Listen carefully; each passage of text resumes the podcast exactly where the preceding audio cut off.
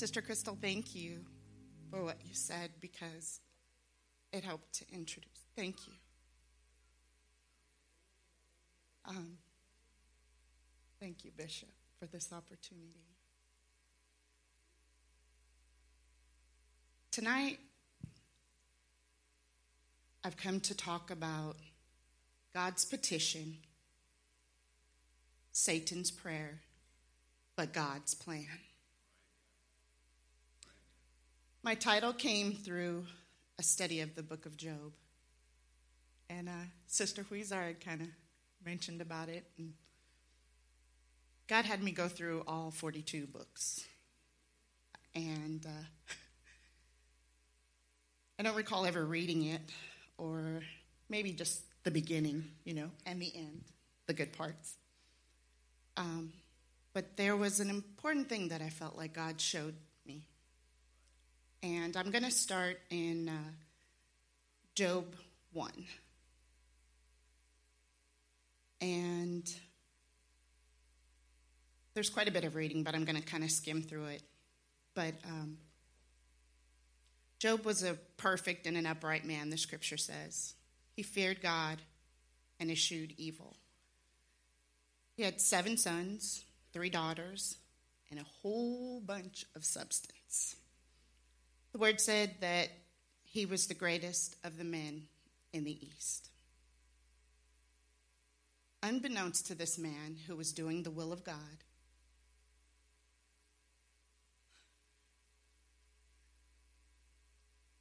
there was a discussion that was going on in heaven. I like to call it a testimony service in heaven.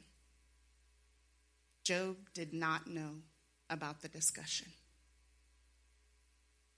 If we go down to uh, Job 1 6 through 8, I don't even have my Bible open. Thank you, Jesus. There was a day when the sons of God came to present themselves before the Lord, and Satan also came among them. And the Lord said unto Satan, This is God's petition. A petition is an earnest request, something asked a synonym, Uh, synonyms of the word are plea or prayer. He says, From where do you come from, Satan? So Satan answered the Lord and said, From going to and fro on the earth and from walking back and forth on it.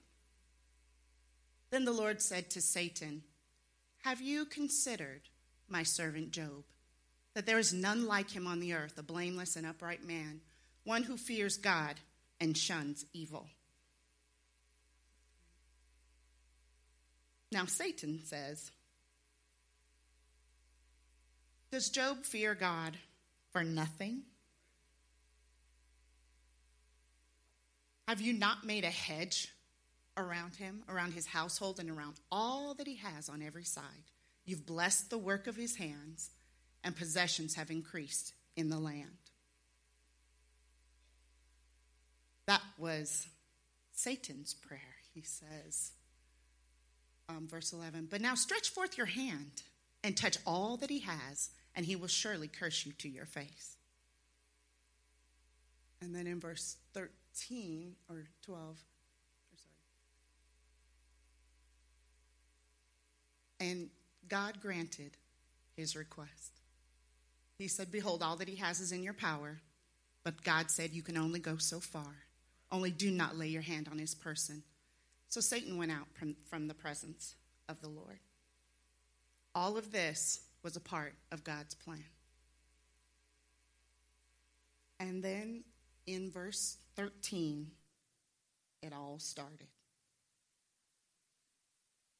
I'm going to just kind of summarize um, 13. Well, we'll read through it. There was a day when his sons and daughters were eating and drinking wine in their oldest brother's house. And a messenger came to Job and said, The oxen were plowing and the donkeys feeding beside them. And when the Sabaeans raided them and took them away, indeed they've killed the servants with the edge of the sword, and I alone have escaped to tell you. While he was speaking, another also came. The fire of God fell from heaven and burned up the sheep and the servants and consumed them, and I alone have escaped to tell you. While he was still speaking, another also came and said, The Chaldeans formed three bands, raided the camels, took them away, yes, and killed the servants with the edge of the sword, and I alone have escaped to tell you. While he was still speaking, another also came and said, Your sons and daughters were eating and drinking wine in their oldest brother's house. And suddenly a great wind came from across the wilderness and struck the four corners of the house. It fell on the young people, and they are dead, and I have alone have escaped to tell you. Job arose, he tore his robe, shaved his head, and he fell on the ground and worshiped him, worshiped God. And he said, Naked I came from my mother's womb, and naked shall I return there. The Lord gave, and the Lord has taken away, but blessed be the name of the Lord. And in all this, Job did not sin nor charge God with wrong. After all that, then we go to Job 2 in verse 1. There was another testimony service.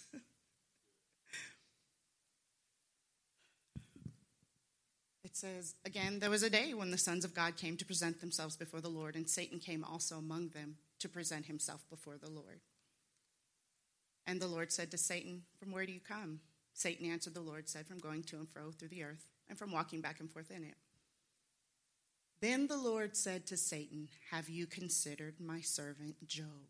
That there is none like him on the earth, a blameless and upright man, one who fears God and shuns evil, and still he holds fast to his integrity, although you incited me against him to destroy him without cause.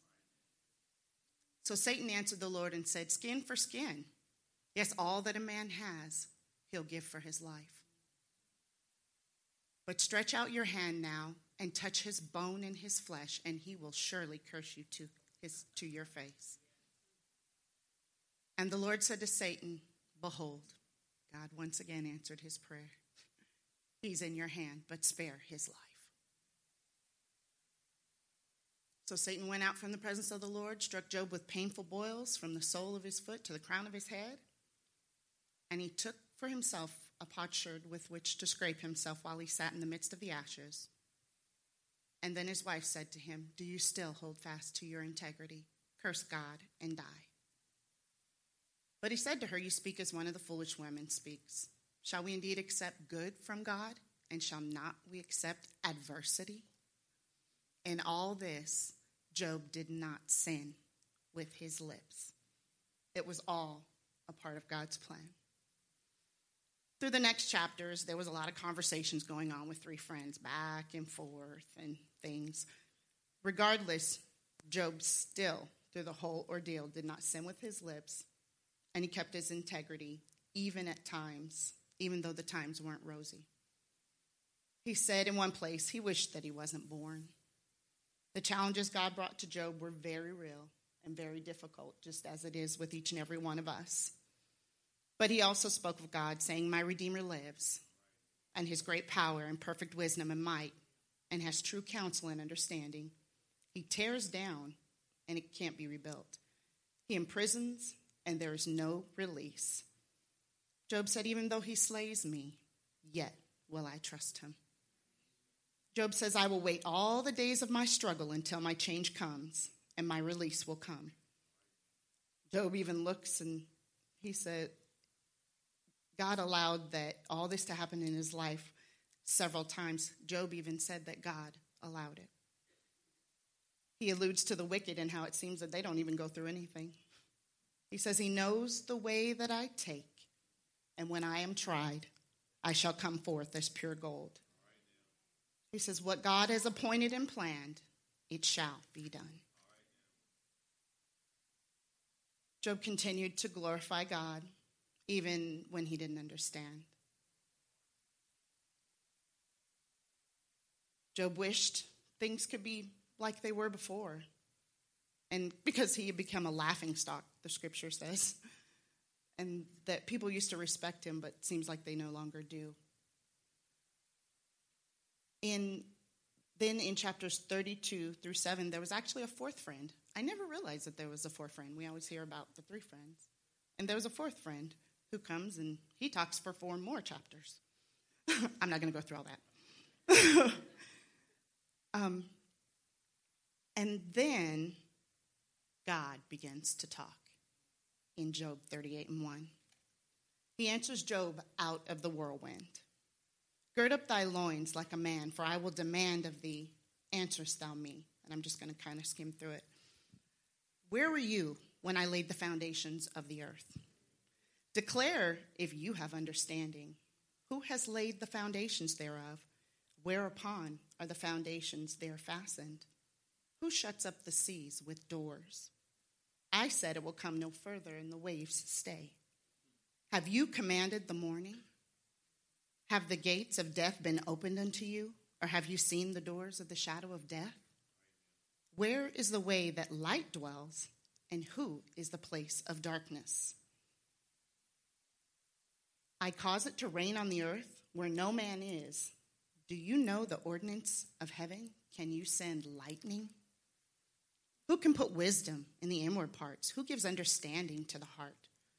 And who provides food for the ravens? Job 40, he says, Behold, I'm vile. what shall I answer you? What can I even say, God? I'll lay my hand upon my mouth. God then tells Job to gird up his loins like a man, and I will demand of thee, and you declare to me. Will you disannul my judgment? Will you condemn me? Do you have an arm like God, or can you thunder with a voice like him? Through all of this, God was revealing himself to Job. Through everything he was going through, God was revealing himself. Chapter 42, um, if you could put up Job 42 for me, please. Job now confesses. He says, I know that you can do everything, and that no thought can be withholding from, from thee. Who is he that hides counsel without knowledge? Therefore, I have talked that I understand it not, things too wonderful for me which I knew not. Hear, and I beseech thee, and I will speak. I will demand of thee, and declare thou unto me. Job says, and this is the crux of my message I have heard of thee by the hearing of the ear, but now my eye has seen you.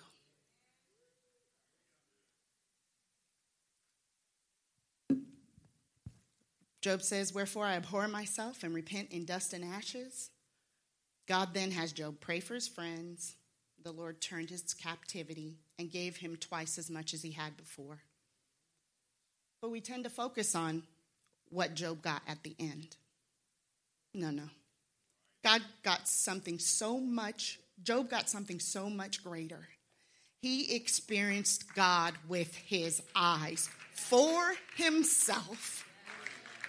God is allowing all the things that are happening in our lives, the enemy coming. Yes, God allowed the enemy to come. God used him, uses him like a pawn in his plan to show us how great and mighty he is. So that we will not just hear about him, but we become to experience God for ourselves. And he wants to show his greatness in us. Bishop mentioned to Brother Lamar a few Sundays ago, might have been last Sunday, that it's a spiritual battle that we're going through. And that the enemy has come because God has allowed him to walk into our lives every aspect for God's purpose. And I just want to share a little bit. Just trying to do the will of God. And we teach Bible studies in our home as God allows. trying our best to believe because God said that there will be a church on the northeast side of town and that my husband would pastor it.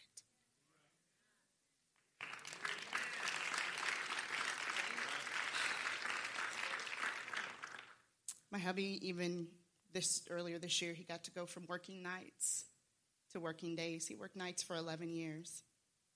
and God has blessed him.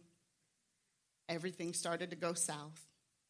Every area of our family, the finances, one thing right after the other. We thought one thing was done, we get another phone call. One thing was done, there was a text message. There was this. Creditors calling.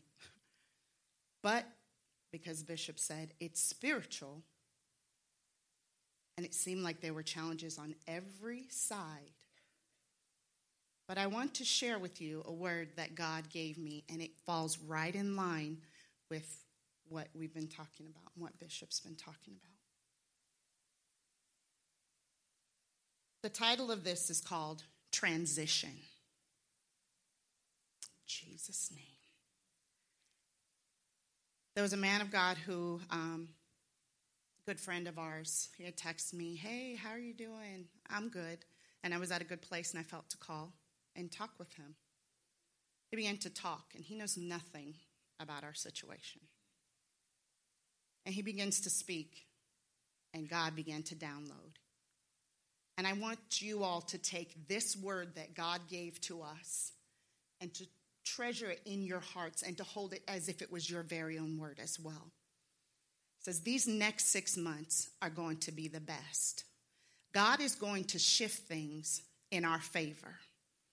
He had to allow the enemy to come because he's going to prove the joy and the peace of what he is making us to be. I need you to apply the revelation and the wisdom that I allow you to give others to yourself. I allow you to go through the storms so that when you tell my people, you have a testimony of me. Reconstruct your thoughts and your life. Become the revelation that I give to you. Become so tightly joined together with me that the enemy cannot penetrate. My word is forever settled in heaven. And that means I owe you a settlement.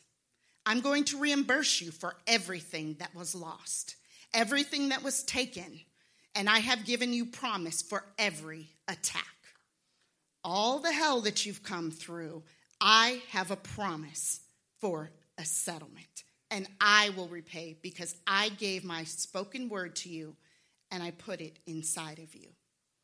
I'm in covenant with you. Command ye me my hand. And I thought, who am I to tell God, to command God? He said, Speak my power and in my authority as I've given it to you and see that I will not do it. For all the years the cankerworm has stolen, I'm going to redeem the time as if it never happened. Everything around you will be rich. Everything. Every time there's a promise, there's a devil. But stay in agreement with me and stay in alignment and keep moving. Don't worry about the things you see. What you're seeing is an answer to your prayers. It may seem like it gets worse and worse, but God is still greater and is going to be a part of your testimony. That's how I see God with my eyes, not just hearing about Him. Everyone goes through to see the hand of God, and He is moving in the mess. This is not a normal struggle. You couldn't get out of this if you wanted to. God is getting to the heart of matters, to the very motive and what we see is temporal but necessary. Praise is necessary through it. He's answering your prayers and using hell to do it. I allowed the enemy for a while, but I will prove him wrong, and I will give back the inheritance and restore. God has the utmost confidence in us, people of God. Jesus.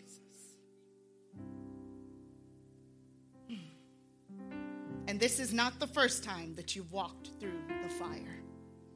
It's a different season, and what we're going through, it's the recipe to bring forth the miraculous. What God has said, it is done. The rest is just building intimacy with Him. It feels like demotion comes before promotion, but it's all God's plan. His thoughts and ways are not ours. When you come through this, you will be in awe of God. I will make it good but you call it good now. Everything. This is my most favorite scripture, Romans 8 and 28. And we know that all things work together for the good. To them that love God, who are the called according to his purpose. Keep going and keep praising him. It's not our battle, the Lord will fight. And people of God, it won't always be like this. It's a season. Praise Him through it. Praise Him as soon as the mess shows up. And He is about to give a declaration. He will bring you out and give the declaration. You are the declaration. Tell everyone that God is good, that He can save, He can heal, deliver, and set free, and do the impossible. As He gives you that Rhema word, you give Him the glory like it's already done. God is going to pop off and destroy and establish and refurnish and restore. It will take eminence over everything as soon as we give Him the glory. God is prepping for miracles. And okay, enemy, you can do this and that, but only so far. Then God comes and establishes the miracle all of this so that we can know Him and be a part of His plan. And people of God, if you can stand.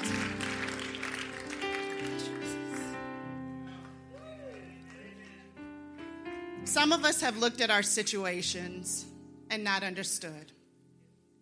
Some of us have looked and thought, for sure, why me? But that's okay because God is here to give that understanding. I am in control.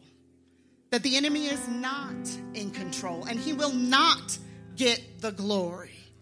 That God will do what he said. Thank you, Jesus. If we can just begin to worship and to praise him and to thank him. Thank you, Jesus, for all that you've done. Thank you for all that you're doing, mighty God. Thank you for equipping God your people. In the name of Jesus, give them strength, God, and endurance, Lord Jesus, as they go through, God. Bless